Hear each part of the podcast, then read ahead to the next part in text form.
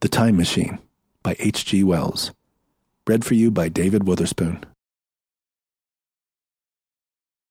Chapter 4 In another moment, we were standing face to face, I and this fragile thing out of futurity. He came straight up to me and laughed into my eyes. The absence from his bearing of any sign of fear struck me at once.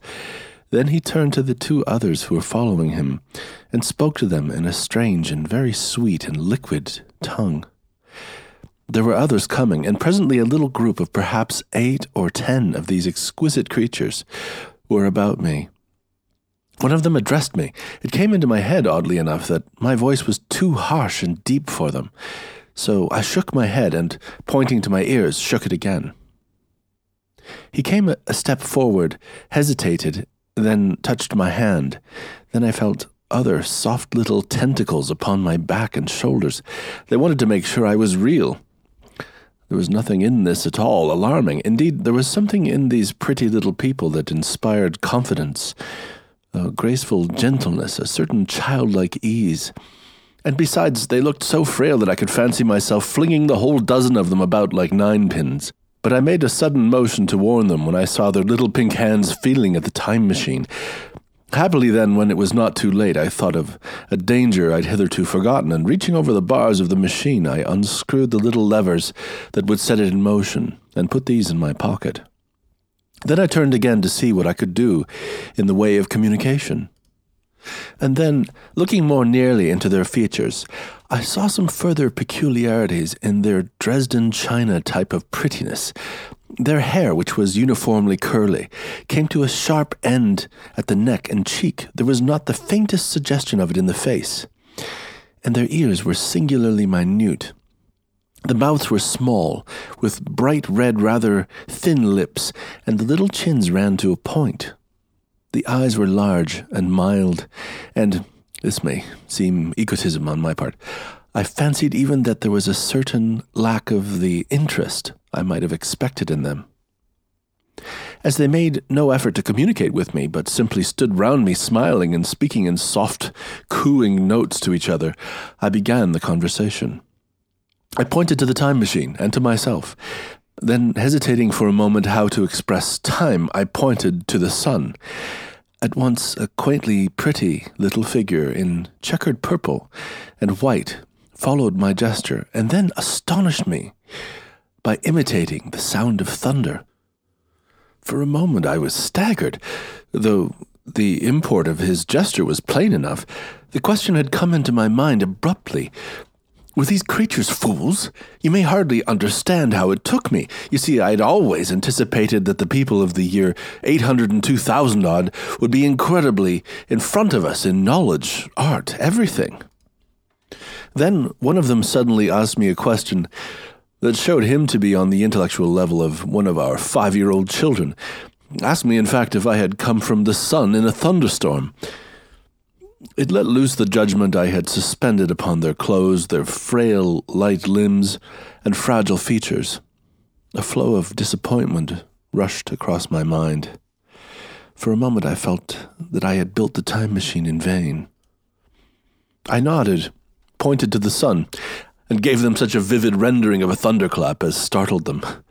They all withdrew a pace or so and bowed, then came one laughing towards me, carrying a chain of beautiful flowers, altogether new to me, and put it about my neck. The idea was received with melodious applause, and presently they were all running to and fro for flowers and laughing, flinging them upon me until I was almost smothered with blossom. You who have never seen the like can scarcely imagine what delicate and wonderful flowers countless years of culture had created. Then someone suggested that their plaything should be exhibited in the nearest building, and so I was led past the Sphinx of white marble, which had seemed to watch me all the while, with a smile at my astonishment, towards a vast grey edifice of fretted stone. As I went with them, the memory of my confident anticipations, of a profoundly grave and intellectual posterity came, with irresistible merriment, to my mind. The building had a huge entry and was altogether of colossal dimensions. I was naturally most occupied with the growing crowd of little people and with the big open portals that yawned before me, shadowy and mysterious. My general impression of the world I saw over their heads was a tangled waste of beautiful bushes and flowers, a long neglected and yet weedless garden. I saw a number of tall spikes of strange white flowers, measuring a foot perhaps across the spread of the waxen petals. They grew scattered as if wild among the variegated shrubs, but as I say, I did not examine them closely at this time. The time machine was left deserted on the turf among the rhododendrons. The arch of the doorway was richly carved, but naturally I did not observe the carving very narrowly, though I fancied I saw suggestions of old Phoenician decorations as I passed through. And it struck me that they were very badly broken and weather worn.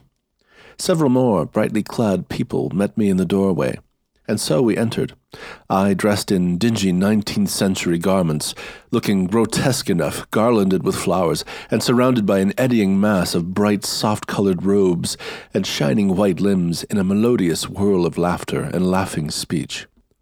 The big doorway opened into a proportionately great hall hung with brown.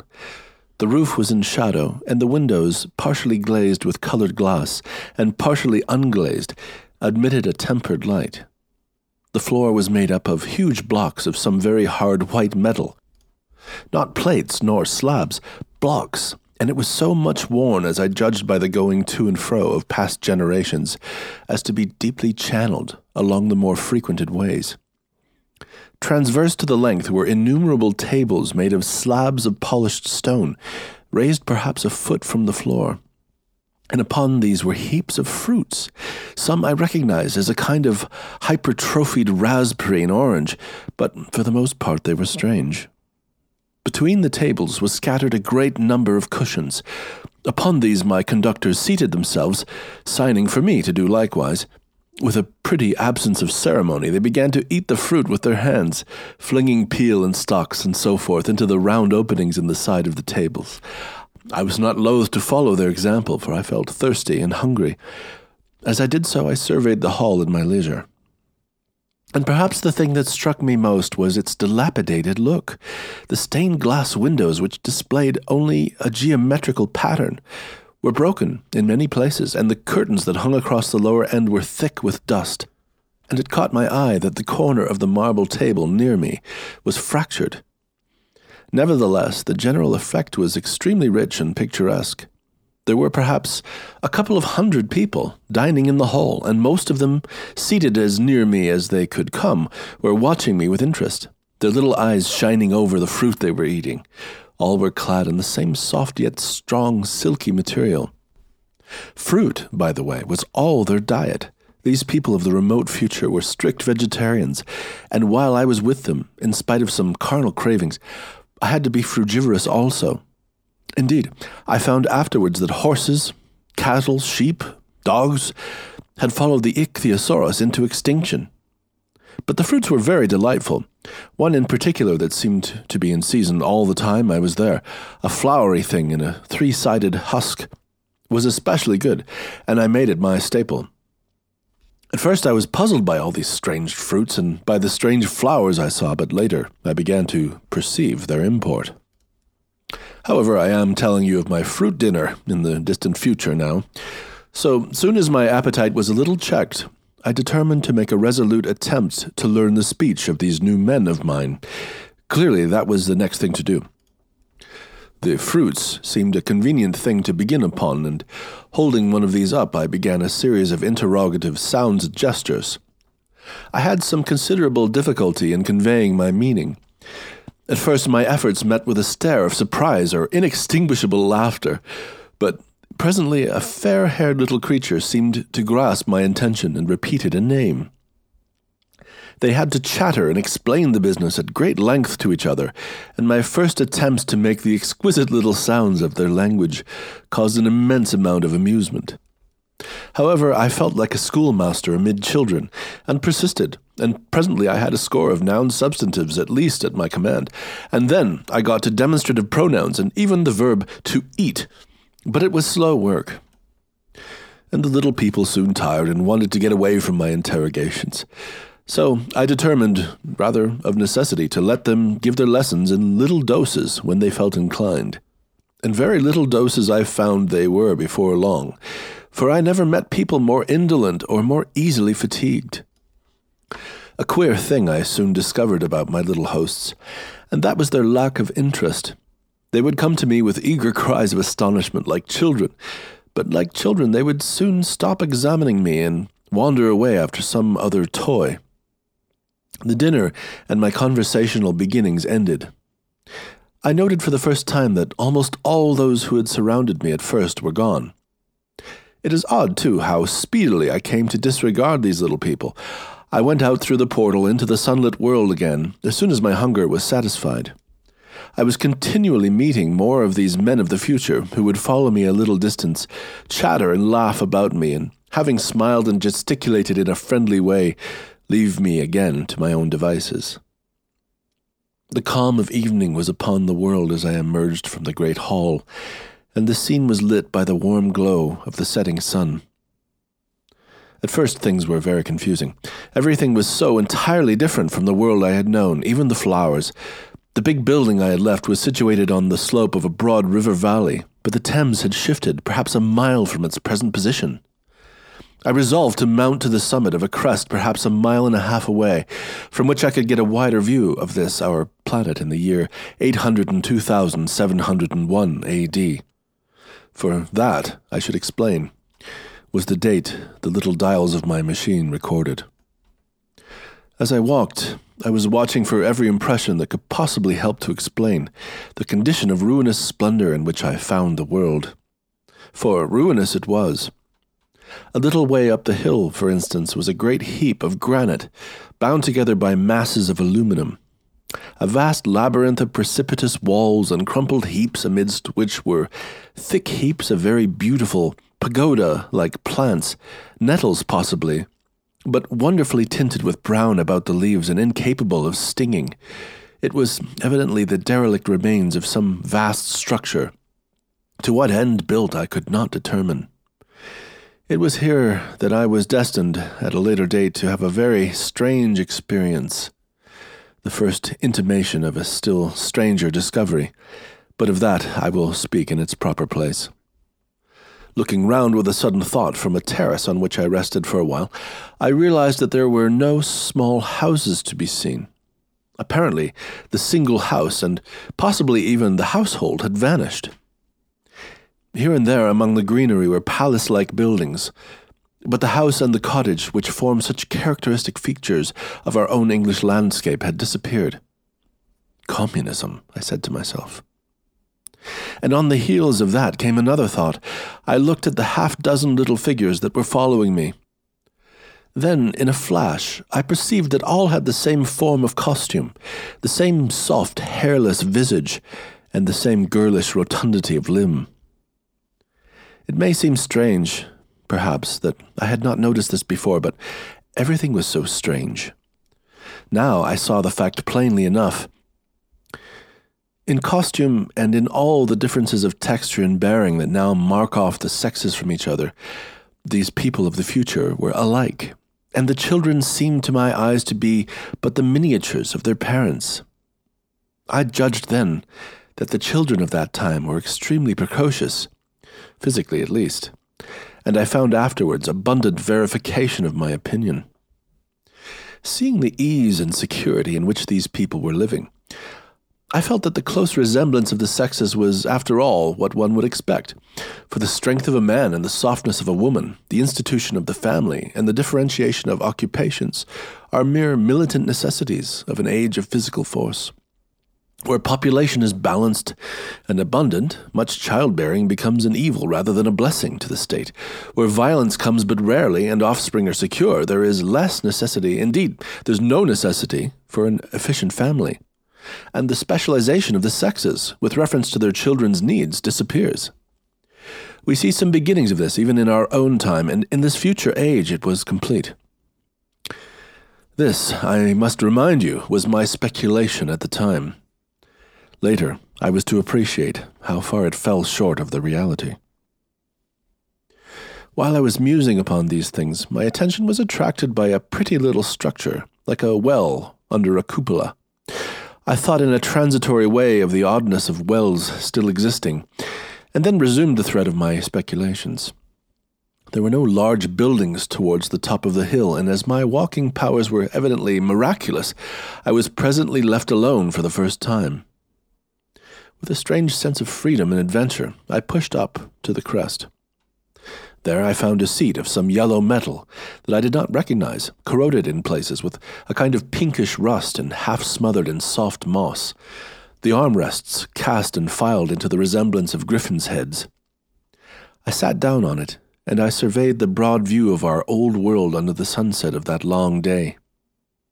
It was as sweet and fair a view as I have ever seen. The sun had already gone below the horizon, and the west was flaming gold, touched with some horizontal bars of purple and crimson. Below was the valley of the Thames, in which the river lay like a band of burnished steel. I have already spoken of the great palaces dotted about among the variegated greenery, some in ruins and some still occupied. Here and there rose a white or silvery figure in the waste garden of the earth. Here and there came the sharp vertical line of some cupola or obelisk. There were no hedges, no sign of proprietary rights, no evidences of agriculture. The whole earth had become a garden. So, watching, I began to put my interpretations upon the things I had seen, and as it shaped itself to me that evening, my interpretation was something in this way. Afterwards, I found I had got only a half truth, or only a glimpse of one facet of the truth. It seemed to me that I had happened upon humanity upon the wane. The ruddy sunset set me thinking of the sunset of mankind. For the first time, I began to realize an odd consequence of the social effort in which we are at present engaged. And yet, come to think, it is a logical consequence enough. Strength is the outcome of need. Security sets a premium on feebleness. The work of ameliorating the conditions of life, the true civilizing process that makes life more and more secure, had gone steadily on to a climax. One triumph of a united humanity over nature had followed another. Things that are now mere dreams had become projects deliberately put in hand and carried forward and the harvest was what I saw. After all, the sanitation and the agriculture of today are still in the rudimentary stage.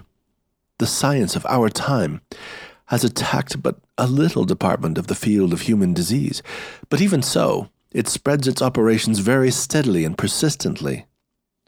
Our agriculture and horticulture destroy a weed just here and there and cultivate perhaps a score or so of wholesome plants leaving the greater number to fight out a balance as they can. We improve our favorite plants and animals, and how few they are, gradually by selective breeding. Now a new and better peach, now a seedless grape, now a sweeter and larger flower, now a more convenient breed of cattle. We improve upon them gradually because our ideals are vague and tentative, and our knowledge is very limited because nature, too, is shy and slow in our clumsy hands. Some day all this will be better organized and still better. That is the drift of the current, in spite of the eddies. The whole world will be intelligent, educated, and cooperating. Things will move faster and faster towards the subjugation of nature. In the end, wisely and carefully, we shall readjust the balance of animal and vegetable meat to suit our human needs. This adjustment, I say, must have been done, and done well. Done indeed for all time, in the space of time across which my machine had leaped. The air was free from gnats, the earth from weeds or fungi. Everywhere were fruits and sweet and delightful flowers. Brilliant butterflies flew hither and thither.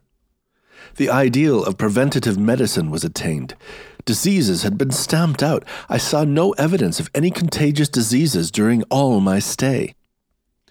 And I shall have to tell you later that even the processes of putrefaction and decay had been profoundly affected by these changes.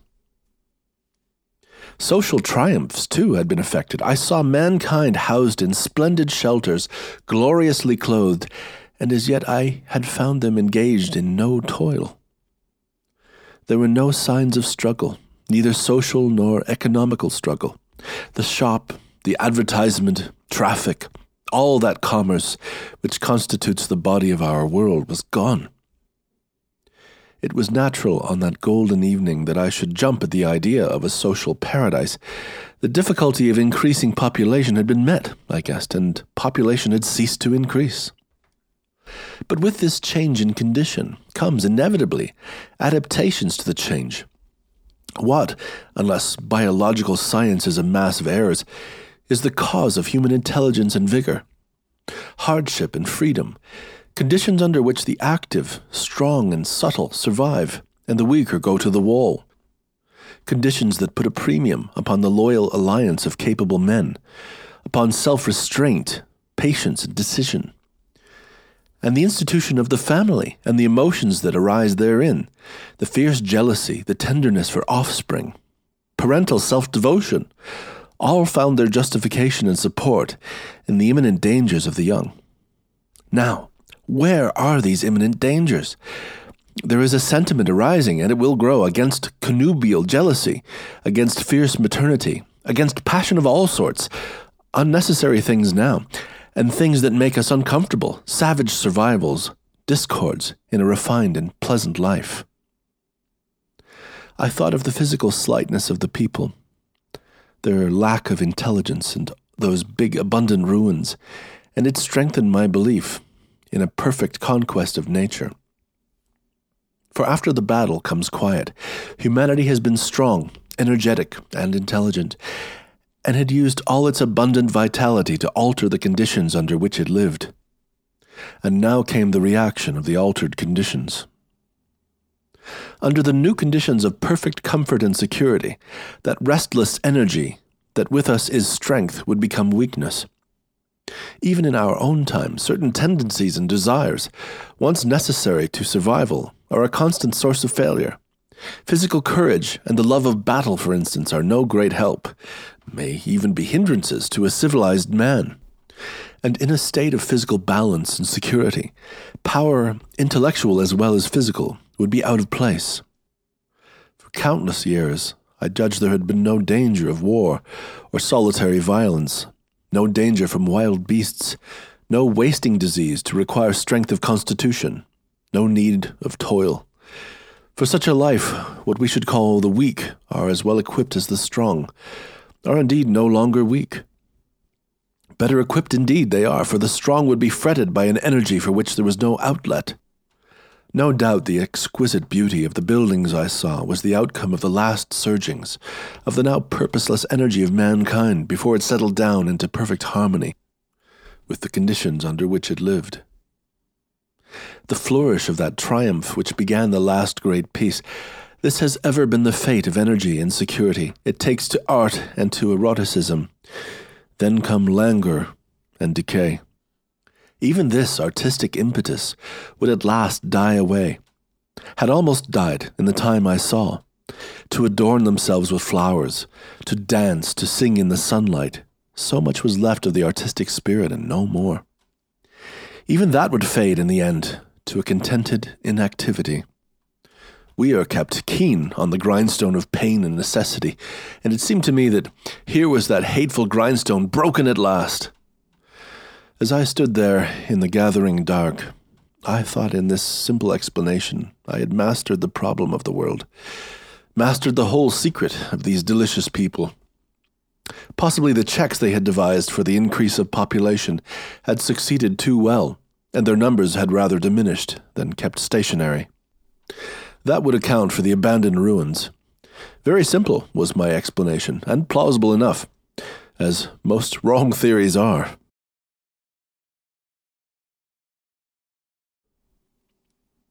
Chapter 5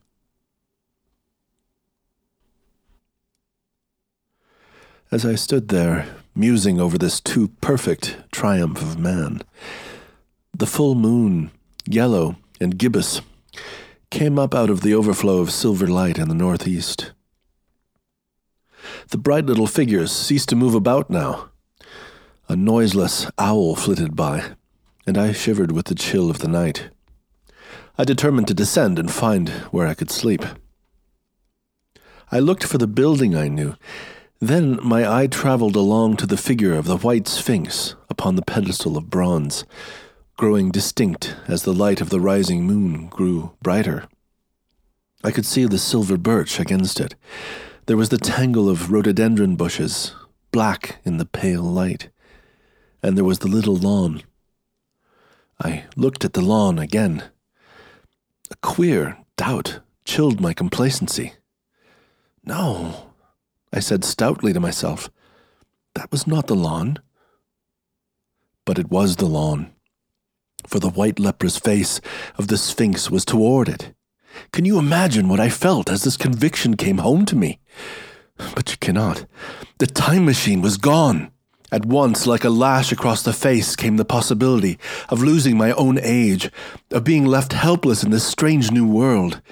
The bare thought of it was an actual physical sensation. I could feel it grip me at the throat and stop my breathing. In another moment, I was in a passion of fear and running with great leaping strides down the slope. Once I fell headlong and cut my face. I lost no time in stanching the blood, but jumped up and ran on with a warm trickle down my cheek and chin. All the time I ran, I was saying to myself, They've moved it a little, pushed it under the bushes, out of the way. Nevertheless, I ran with all my might. All the time, with the certainty that sometimes comes with excessive dread, I knew that such assurance was folly, knew instinctively that the machine was removed out of my reach. My breath came with pain. I suppose I covered the whole distance from the hill crest to the little lawn, two miles perhaps, in ten minutes. And I'm not a young man.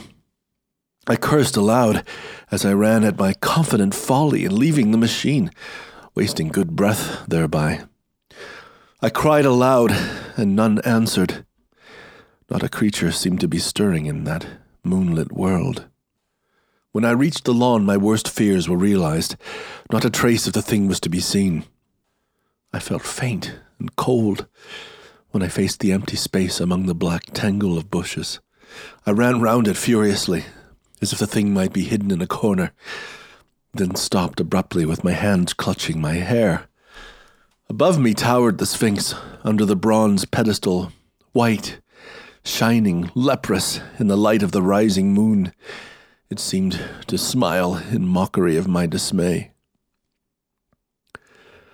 I might have consoled myself by imagining the little people had put the mechanism in some shelter for me, had I not felt assured of their physical and intellectual inadequacy. That is what dismayed me the sense of some hitherto unsuspected power, through whose intervention my invention had vanished. Yet, for one thing, I felt assured unless some other age had produced its exact duplicate, the machine could not have moved in time. The attachment of the levers, I will show you the method later, prevented anyone from tampering with it in that way when they were removed. It had moved, and it was hid only in space, but then where could it be? I think I must have had a kind of frenzy. I remember running violently in and out among the moonlit bushes all round the Sphinx and startling some white animal that in the dim light I took for a small deer. I remember, too, late that night, beating the bushes with my clenched fists until my knuckles were gashed and bleeding from the broken twigs. Then, sobbing and raving in the anguish of my mind, I went down to the great building of stone. The big hall was dark, silent, and deserted. I slipped on the uneven floor and fell over one of the malachite tables, almost breaking my shin. I lit a match and went on past the dusty curtains of which I have told you. There I found a second great hall, covered with cushions upon which perhaps a score or so of the little people were sleeping. I have no doubt they found my second appearance strange enough, coming suddenly out of the quiet darkness with inarticulate noises and the splutter and flare of a match, for they had forgotten about matches. Where is my time machine? I began, bawling like an angry child, laying hands upon them and shaking them up together. It must have been very queer to them. Some laughed, most of them looked sorely frightened. When I saw them standing round me, it came into my head that I was doing as foolish a thing as it was possible for me to do under the circumstances in trying to revive the sensation of fear. For reasoning from their daylight behavior, I thought that fear must be forgotten. Abruptly, I dashed down the match and, knocking one of the people over in my course, went blundering across the big dining hall again, out under the moonlight. I heard cries of terror and their little feet running and stumbling this way and that. I do not remember all I did as the moon crept up the sky. I suppose it was the unexpected nature of my loss that maddened me. I felt hopelessly cut off from my own kind, a strange animal in an unknown world. I must have raved to and fro, screaming and crying upon God and fate. I have memory of horrible fatigue as the long night of despair wore away, of looking in this impossible place and that of groping among moonlit ruins and touching strange creatures in the black shadows, at last of lying on the ground near the Sphinx and weeping with absolute wretchedness. I had nothing left but misery. Then I slept, and when I woke again it was full day and a couple of sparrows were hopping round me on the turf within reach of my arm. I sat up in the freshness of the morning, trying to remember how I had got there and why I had such a profound sense of desertion and despair. Then things came clear in my mind. With the plain, reasonable daylight, I could look upon my circumstances fairly in the face. I saw the wild folly of my frenzy overnight, and I could reason with myself Suppose the worst, I said. Suppose the machine, altogether lost, perhaps destroyed. It behooves me to be calm and patient, to learn the way of the people, to get a clear idea of the method of my loss and the means of getting materials and tools, so that in the end, perhaps, I may make another. That would be my only hope, perhaps, but better than despair. And after all, it was a beautiful and curious world. But probably the machine had only been taken away. Still, I must be calm and patient, find its hiding place and recover it by force or cunning. And with that, I scrambled to my feet and looked about me, wondering where I could bathe. I felt weary, stiff and travel soiled. The freshness of the morning made me desire an equal freshness. I had exhausted my emotion. Indeed, as I went about my business, I found myself wondering at my intense excitement overnight. I made a careful examination of the ground about the little lawn. I wasted some time in futile questionings, conveyed as well as I was able to such of the little people as came by. They all failed to understand my gestures. Some were simply stolid. Some thought it was a jest and laughed at me. I had the hardest task in the world to keep my hands off their pretty, laughing faces. It was a foolish impulse, but the devil, begotten of fear and blind to anger, was ill curbed and still eager to take advantage of my perplexity. The turf gave better counsel. I found a groove ripped in it, about midway between the pedestal of the Sphinx and the marks of my feet, where, upon arrival, I had struggled with the overturned machine. There were other signs of removal about, with queer, narrow footprints like those I could imagine made by a sloth.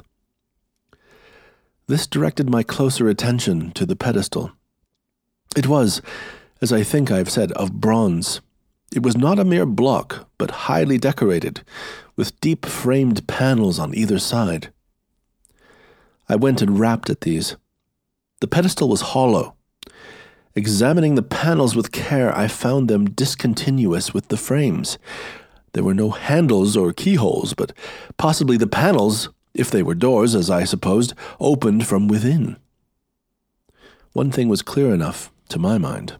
It took no very great mental effort to infer that my time machine was inside of that pedestal. But how it got there was a different problem.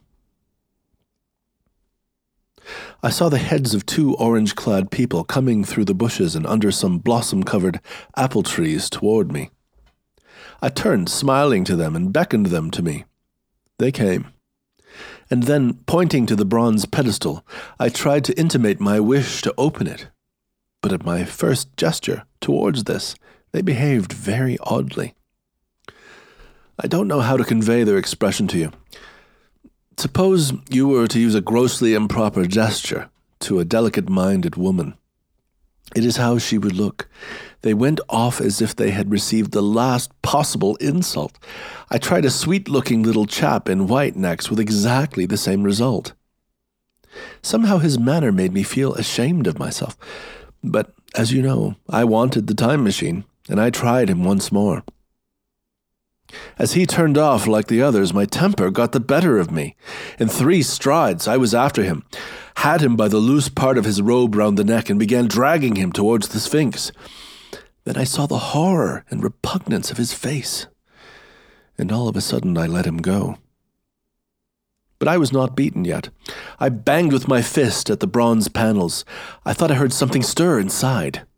To be explicit, I thought I heard a sound like a chuckle but I must have been mistaken. Then I got a big pebble from the river, and came and hammered till I'd flattened a coil in the decorations, and the verdigris came off in powdery flakes. The delicate little people must have heard me hammering in gusty outbreaks a mile away on either hand, but nothing came of it. I saw a crowd of them upon the slopes, looking furtively at me. At last, hot and tired, I sat down to watch the place but I was too restless to watch long. I am too occidental for a long vigil. I could work at a problem for years, but to wait inactive for 24 hours, that is another matter. I got up after a time and began walking aimlessly through the bushes towards the hill again. Patience, I said to myself. If you want your machine again, you must leave that sphinx alone. If they mean to take your machine away, it's little good you're wrecking the bronze panels, and if they don't, you will get it back as soon as you can ask for it. To sit among all these unknown things before a puzzle like that is hopeless. That way lies monomania. Face this world, learn its ways, watch it, be careful of the too hasty guesses at its meaning. In the end, you will find clues to it all. Then suddenly the humor of the situation came to mind, the thought of the years I had spent in study, and the toil to get into the future age, and now my passion of anxiety to get out of it. I had made myself the most complicated and the most hopeless trap that ever a man devised. Although it was at my own expense, I could not help myself. I laughed aloud. Going through the big palace, it seemed to me that the little people avoided me. It may have been my fancy, or it may have had something to do with my hammering at the gates of bronze. Yet I felt tolerably sure of the avoidance. I was careful, however, to show no concern and to abstain from any pursuit of them. And in the course of a day or two, things got back to the old footing. I made what progress I could in the language, and in addition, I pushed my explorations here and there. Either I missed some subtle point, or their language was excessively simple, almost exclusively composed of concrete substantives and verbs. There seemed to be very few, if any, abstract terms, or little use of figurative language. Their sentences were usually simple and of two words, and I failed to convey or understand any but the simplest propositions. I determined to put the thought of my time machine and the mystery of the bronze doors under the Sphinx as much as possible in a corner of memory, until my growing knowledge would lead me back to them in a natural way. Yet a certain feeling, you may understand, tethered me in a circle of a few miles round the point of my arrival. So far as I could see, all the world displayed the same exuberant richness as the Thames Valley. From every hill I saw the same abundance of splendid buildings, endlessly varied in material and style, the same clustering thickets of evergreens, the same blossom laden trees and tree ferns. Here and there water shone like silver, and beyond the land rose into blue undulating hills, and so faded into the serenity of the sky. A peculiar feature which presently attracted my attention was the presence of certain circular wells, several, as it seemed to me, of a very great depth. One lay by the path up the hill, which I had followed during my first walk. Like the others, it was rimmed with bronze, curiously wrought and protected by a little cupola from the rain. Sitting by the side of these wells and peering down into the shafted darkness, I could see no gleam of water, nor could I start any reflection with a lighted match. But in all of them I heard a certain sound a thud, thud, thud, like the beating of some big engine. And I discovered from the flaring of my matches that a steady current of air set down the shafts. Further, I threw a scrap of paper into the throat of one, and instead of fluttering slowly down, it was at once sucked swiftly out of sight. After a time, too, I came to connect these wells with tall towers standing here and there upon the slopes, for above them there was often just such a flicker in the air as one sees on a hot day above a sun scorched beach. Putting things together, I reached a strong suggestion of an extensive system of subterranean ventilation, whose true import it was difficult to imagine. I was at first inclined to associate it with the sanitary apparatus of these people. It was an obvious conclusion, but it was absolutely wrong. And here I must admit that I learned very little of drains and bells and modes of conveyance and the like conveniences during my time in this real future. In some of these visions of utopias and coming times which I have read, there is a vast amount of detail about building and social arrangements and so forth. But while such details are easy enough to obtain when the whole world is contained in one's imagination, they are altogether inaccessible to a real traveler amid such realities as I found there. Conceive the tale of London, which a Negro fresh from Central Africa would take back to his tribe. What would he know of railway companies, of social movements, of telephone and telegraph wires, of the parcels delivery company, and postal orders and the like? Yet we at least should be willing enough to explain these things to him. And even of what he knew, how much could he make his untraveled friend either apprehend or believe? Then think how narrow the gap between a Negro and a white man of our own times, and how wide the interval between myself and these of the Golden Age. I was sensible of much which was unseen, and which contributed to my comfort, but save for a general impression of automatic organization, I fear I can convey very little of the difference to your mind. In the matter of sepulture, for instance, I could see no signs of crematoria, nor anything suggestive of tombs. But it occurred to me that possibly there might be cemeteries or crematoria somewhere beyond the range of my explorings. This again was a question I deliberately put to myself, and my curiosity was at first entirely defeated upon the point. The thing puzzled me, and I was led to make a further remark, which puzzled me still more that aged and infirm among this people there were none. I must confess that my satisfaction with my first theories of an automatic civilization and a decent humanity did not long endure. Yet I could think of no other. Let me put my difficulties. The several big palaces I had explored were mere living places, great dining halls and sleeping apartments. I could find no machinery, no appliance of any kind. Yet these people were clothed in pleasant fabrics that must at times need renewal, and their sandals, though undecorated, were fairly complex specimens of metalwork. Somehow such things must be made, and the little people displayed no vestige of a creative tendency. There were no shops, no workshops, no sign of importations among them.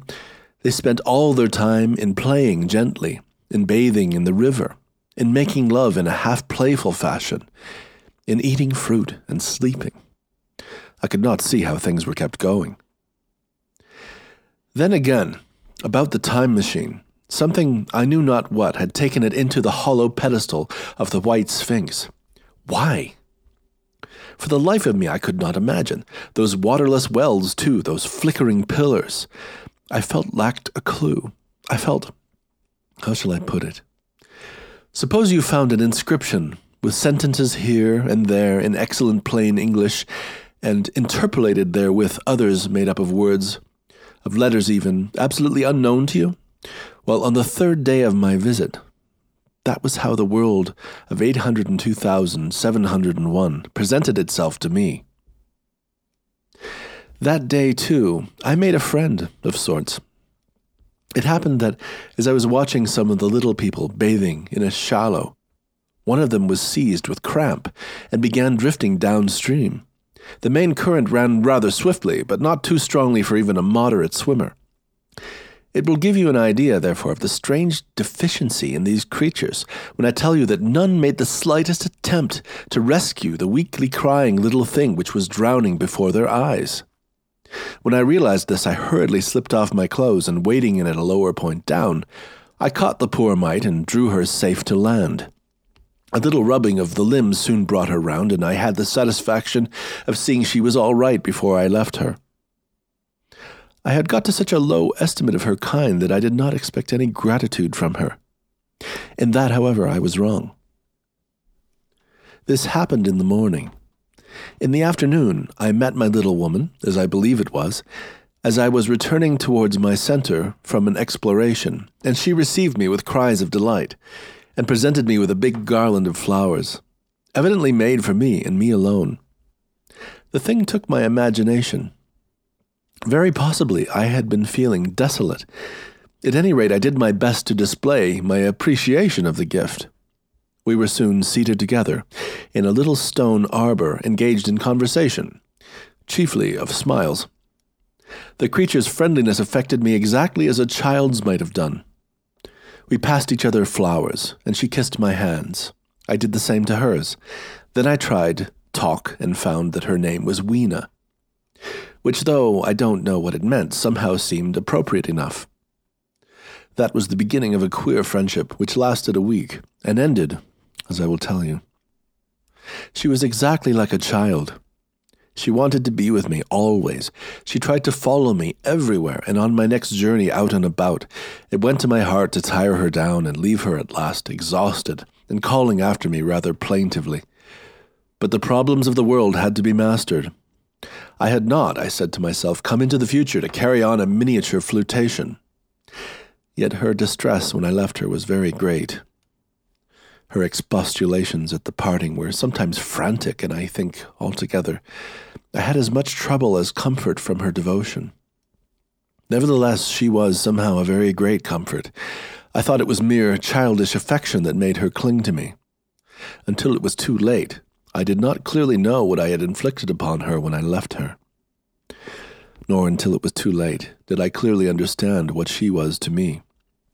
For by merely seeming fond of me and showing in her weak, futile way that she cared for me, the little doll of a creature presently gave my return to the neighborhood of the White Sphinx almost a feeling of coming home.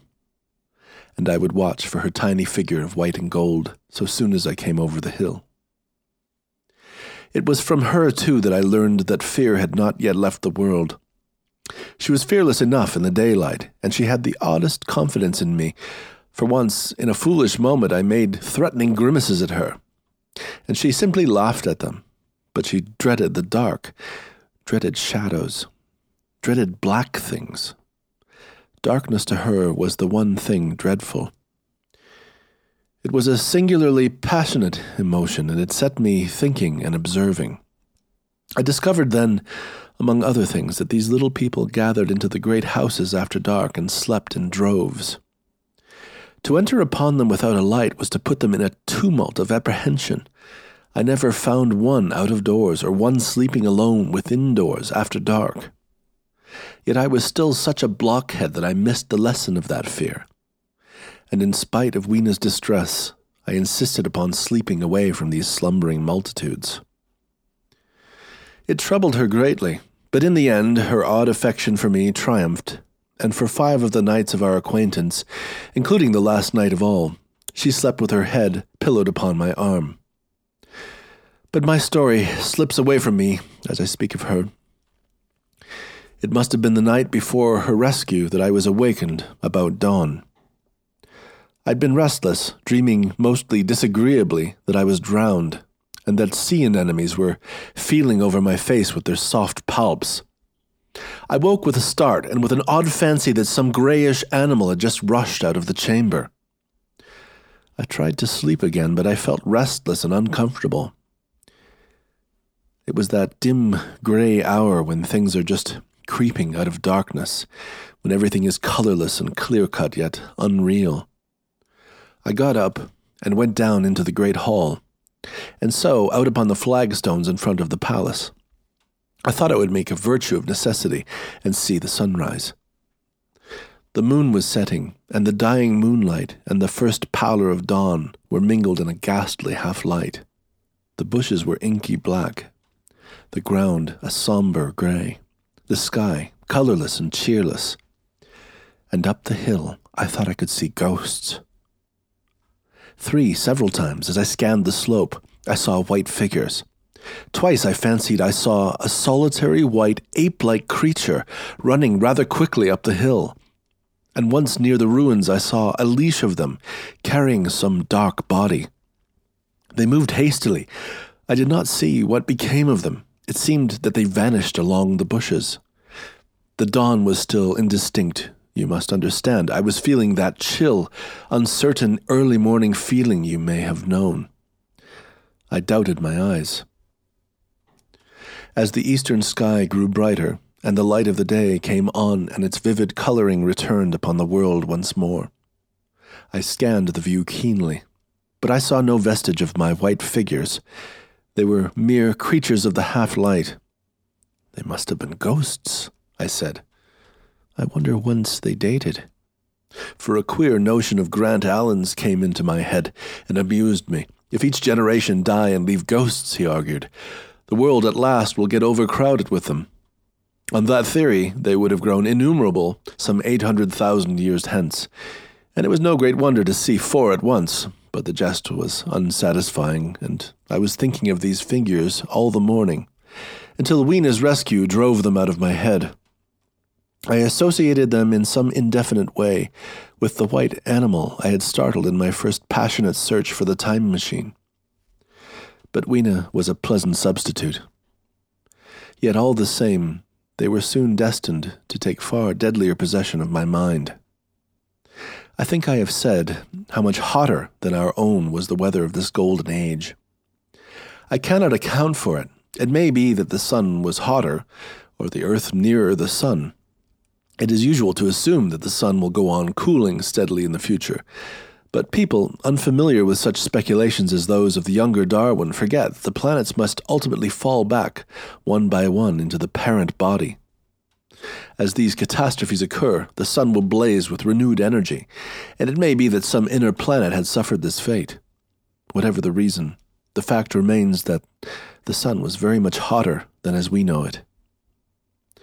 Well, one very hot morning, my fourth, I think, as I was seeking shelter from the heat and glare in a colossal ruin near the great house where I slept and fed, there happened this strange thing. Clambering among these heaps of masonry, I found a narrow gallery whose end and side windows were blocked by fallen masses of stone. By contrast with the brilliancy outside, it seemed at first impenetrably dark to me. I entered it groping, for the change from light to blackness made spots of color swim before me. Suddenly I halted, spellbound. A pair of eyes, luminous by reflection against the daylight without, was watching me out of the darkness. The old instinctive dread of wild beasts came upon me. I clenched my hands and steadfastly looked into the glaring eyeballs. I was afraid to turn.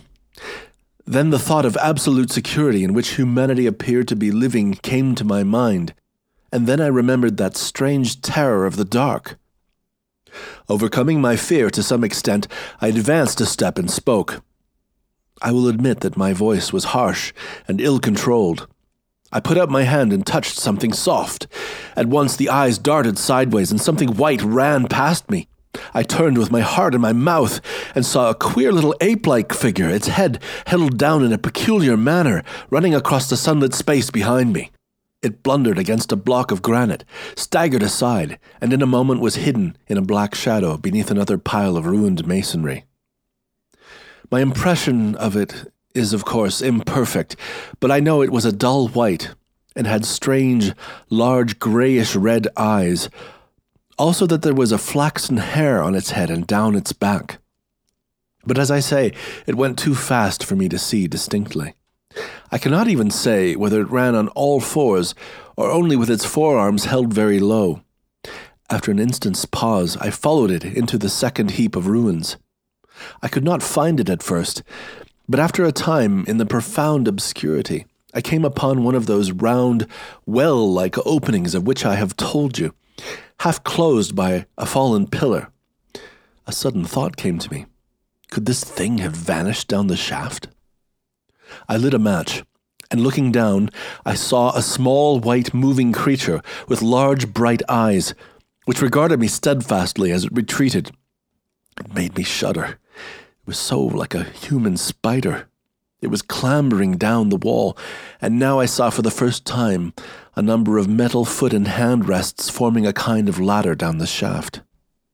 Then the light burned my fingers and fell out of my hand, going out as it dropped, and when I had another lit, the little monster had disappeared.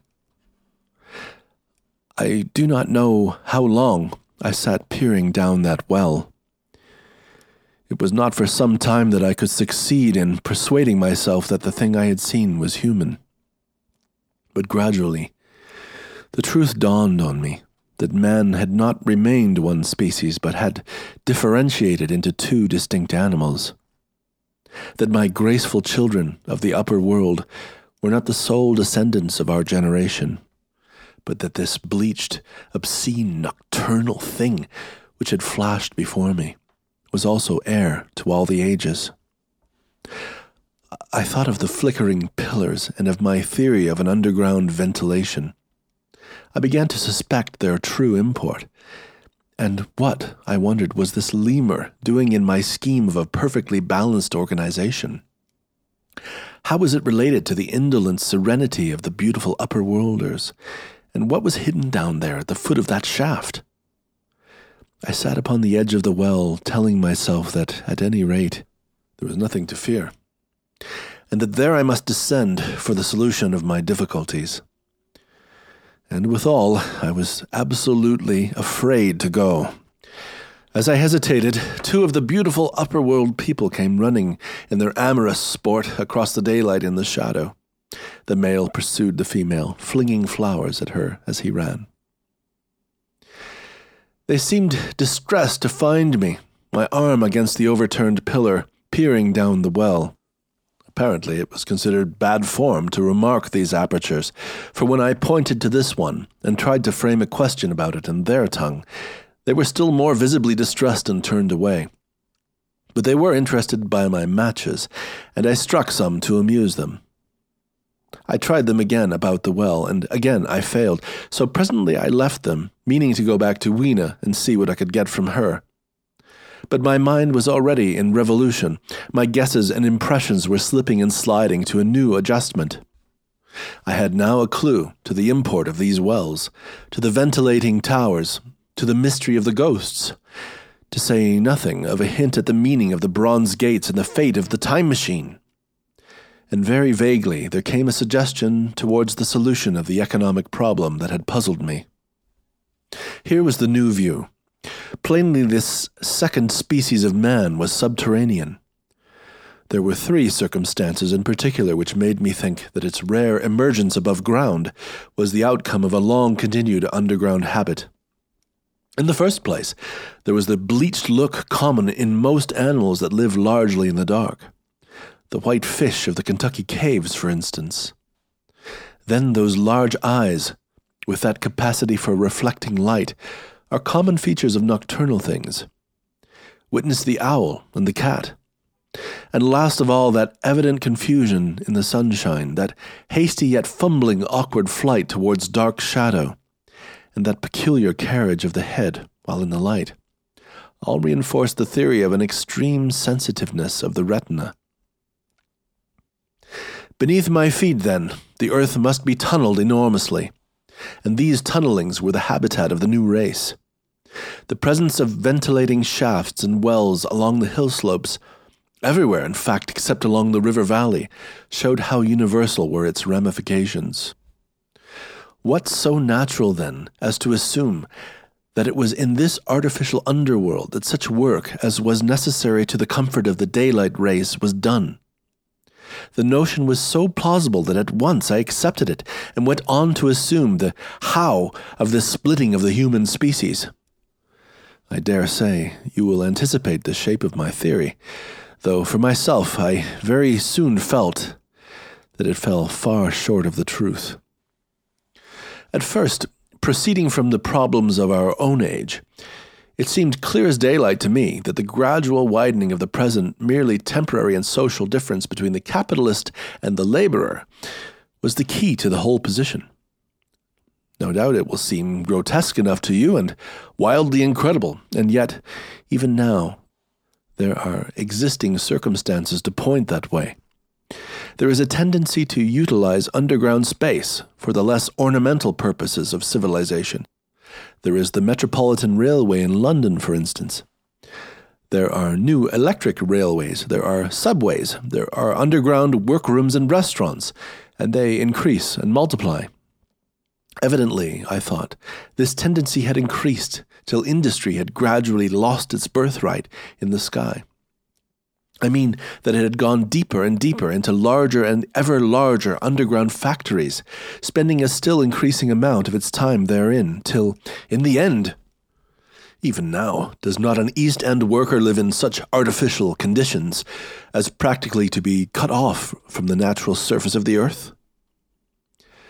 Again, the exclusive tendency of richer people due no doubt, to the increasing refinement of their education and the widening gulf between them and the rude violence of the poor, is already leading to the closing in their interest of considerable portions to the surface of the land. About London, for instance, perhaps half the prettier country is shut in against intrusion. And this same widening gulf, which is due to the length and expense of the higher educational process, and the increased facilities for, and temptations toward, refined habits on the part of the rich. We'll make that exchange between class and class, that promotion by intermarriage, which at present retards the splitting of our species along lines of social stratification, less and less frequent. So, in the end, above ground you must have the haves, pursuing pleasure and comfort and beauty, and below ground the have nots the workers getting continually adapted to the conditions of their labor. Once they were there, they would no doubt have to pay rent, and not a little of it, for the ventilation of their caverns. And if they refused, they would starve or be suffocated for arrears. Such of them as were so constituted as to be miserable and rebellious would die, and in the end, the balance being permanent, the survivors would become as well adapted to the conditions of underground life and as happy in their way as the upper world people were to theirs. As it seemed to me, the refined beauty and the etiolated pallor followed naturally enough. The great triumph of humanity I had dreamed of took a different shape in my mind. It had been no such triumph of moral education and general cooperation as I had imagined, Instead, I saw a real aristocracy armed with a perfected science and working to a logical conclusion the industrial system of today. Its triumph had not been simply a triumph over nature, but a triumph over nature and the fellow man. This, I must warn you, was my theory at the time. I had no convenient cicerone in the pattern of the utopian books. My explanation may be absolutely wrong. I still think it's the most plausible one. But even on this supposition, the balanced civilization that was at last attained must have long since passed its zenith, and was now far fallen into decay. The too perfect security of the upper worlders had led them to a slow movement of degeneration, to a general dwindling in size, strength, and intelligence. That I could see clearly enough already. What had happened to the undergrounders I did not yet suspect, but from what I had seen of the Morlocks, that, by the way, was the name by which these creatures were called, I could imagine that the modification of the human type was even far more profound than among the Eloi, the beautiful race that I already knew. Then came troublesome doubts. Why had the Morlocks taken my time machine? For I felt sure it was they who had taken it. Why, too, if the Eloi were masters, could they not restore the machine to me? And why were they so terribly afraid of the dark? I proceeded, as I have said, to question Weena about this underworld, but here again I was disappointed. At first she would not understand my questions, and presently she refused to answer them. She shivered as though the topic was unendurable. And when I pressed her, perhaps a little harshly, she burst into tears. They were the only tears, except my own, I ever saw in that golden age. When I saw them, I ceased abruptly to trouble about the Morlocks, and was only concerned in banishing these signs of the human inheritance from Weena's eyes. And very soon she was smiling and clapping her hands, while I solemnly burned a match.